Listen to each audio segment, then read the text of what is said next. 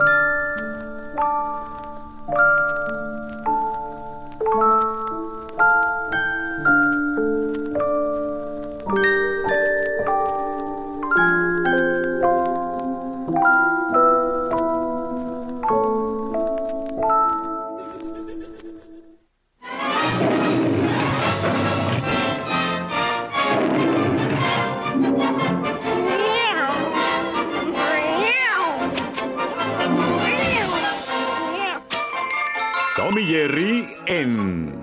Je viens vous raconter ici quelque chose qui, malgré mes 20 ans, m'a choqué au plus haut point quand je l'ai découvert.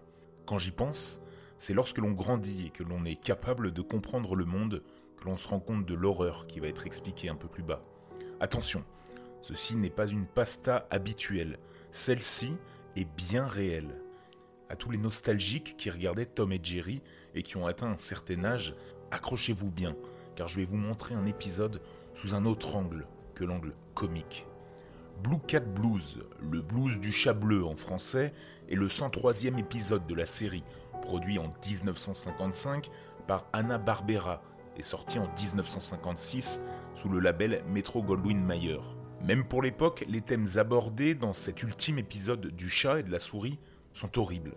Bien que les producteurs essaient de masquer le véritable message derrière des gags stupides, dignes de l'émission, le fond de l'histoire met en scène un double suicide. L'épisode commence par Tom, assis sur des rails et se tenant le visage d'un air dépressif, les yeux injectés de sang, alors que Jerry l'observe depuis une plateforme un peu plus haute. Contrairement aux autres épisodes, celui-ci est doté d'une voix off représentant les pensées de la petite souris. Elle explique les raisons de la chute de morale du chat. Elle se lamente sur l'état pitoyable de son vieil ami, et ses paroles font comprendre à quel point Tom est au plus bas. Pauvre Tom, dans quelques minutes ce sera fini, et pour la première fois depuis qu'il le connaît, il sera heureux. Pauvre misérable créature, meurtrie par l'amour. Je suppose que les gens disent que j'aurais dû l'aider, je sais, mais c'est beaucoup mieux ainsi. S'ensuit un flashback des événements antérieurs. Tom et Jerry sont alors des amis inséparables, partageant tout, jusqu'à ce que Tom rencontre une belle chatte blanche, aux yeux de biche et au corps parfait. La femelle semble ressentir de la sympathie à l'égard de Tom, bien qu'elle le manipule comme bon lui semble. On peut la voir modeler son visage pour en faire un âne. Mais Butch, le rival noir du protagoniste principal, riche matou se prélassant sur son balcon, les interrompt. La femme chat se montre alors opportuniste et attirée par la richesse de Butch, qui quitte immédiatement Tom pour lui.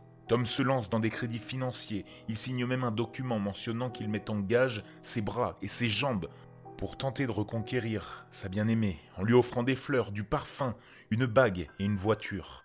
Mais la croqueuse de diamants rejette tous ses efforts car les cadeaux de Butch sont plus gros, plus chers et plus extravagants.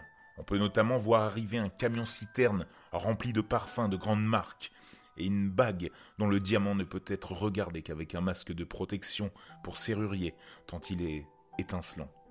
Le cœur brisé, sans un sou et endetté jusqu'au cou, Tom tente de noyer son malheur dans le lait, une métaphore pour l'alcool dans le dessin animé, refusant d'écouter son ami la souris qui le supplie d'arrêter de boire. La voix off raconte qu'il commence à s'enivrer pour oublier, mais il ne dit pas de quelle sorte de boisson il s'agit. Tom se laisse aller et se couche dans un caniveau, ivre. Il est sauvé de justesse par Jerry, au moment où il est sur le point de finir dans les égouts. Alors que la vie de Tom ne semble pas pouvoir empirer, une voiture passe, et il découvre que son ex-petite amie est maintenant la femme de son rival Butch. Le couple se déplace en décapotable dans la ville, décoré d'une banderole où il est inscrit jeune marié à l'arrière. Jerry termine alors son flashback de la triste histoire en pensant à sa propre petite amie, Toots, heureux que, contrairement à l'ex du chat, elle lui soit fidèle. Mais sa vision des choses change soudainement car, tout comme pour le chat, Toots s'est mariée à une riche souris et passe à côté de lui à toute vitesse, à présent accompagnée de son riche mari. La petite souris rejoint Tom sur la voie ferrée. Ils attendent le train qui doit les faucher, tous les deux. Il n'est plus très loin, et alors qu'il siffle, le fondu au noir arrive, avec le générique de fin, accompagné du son du train, approchant.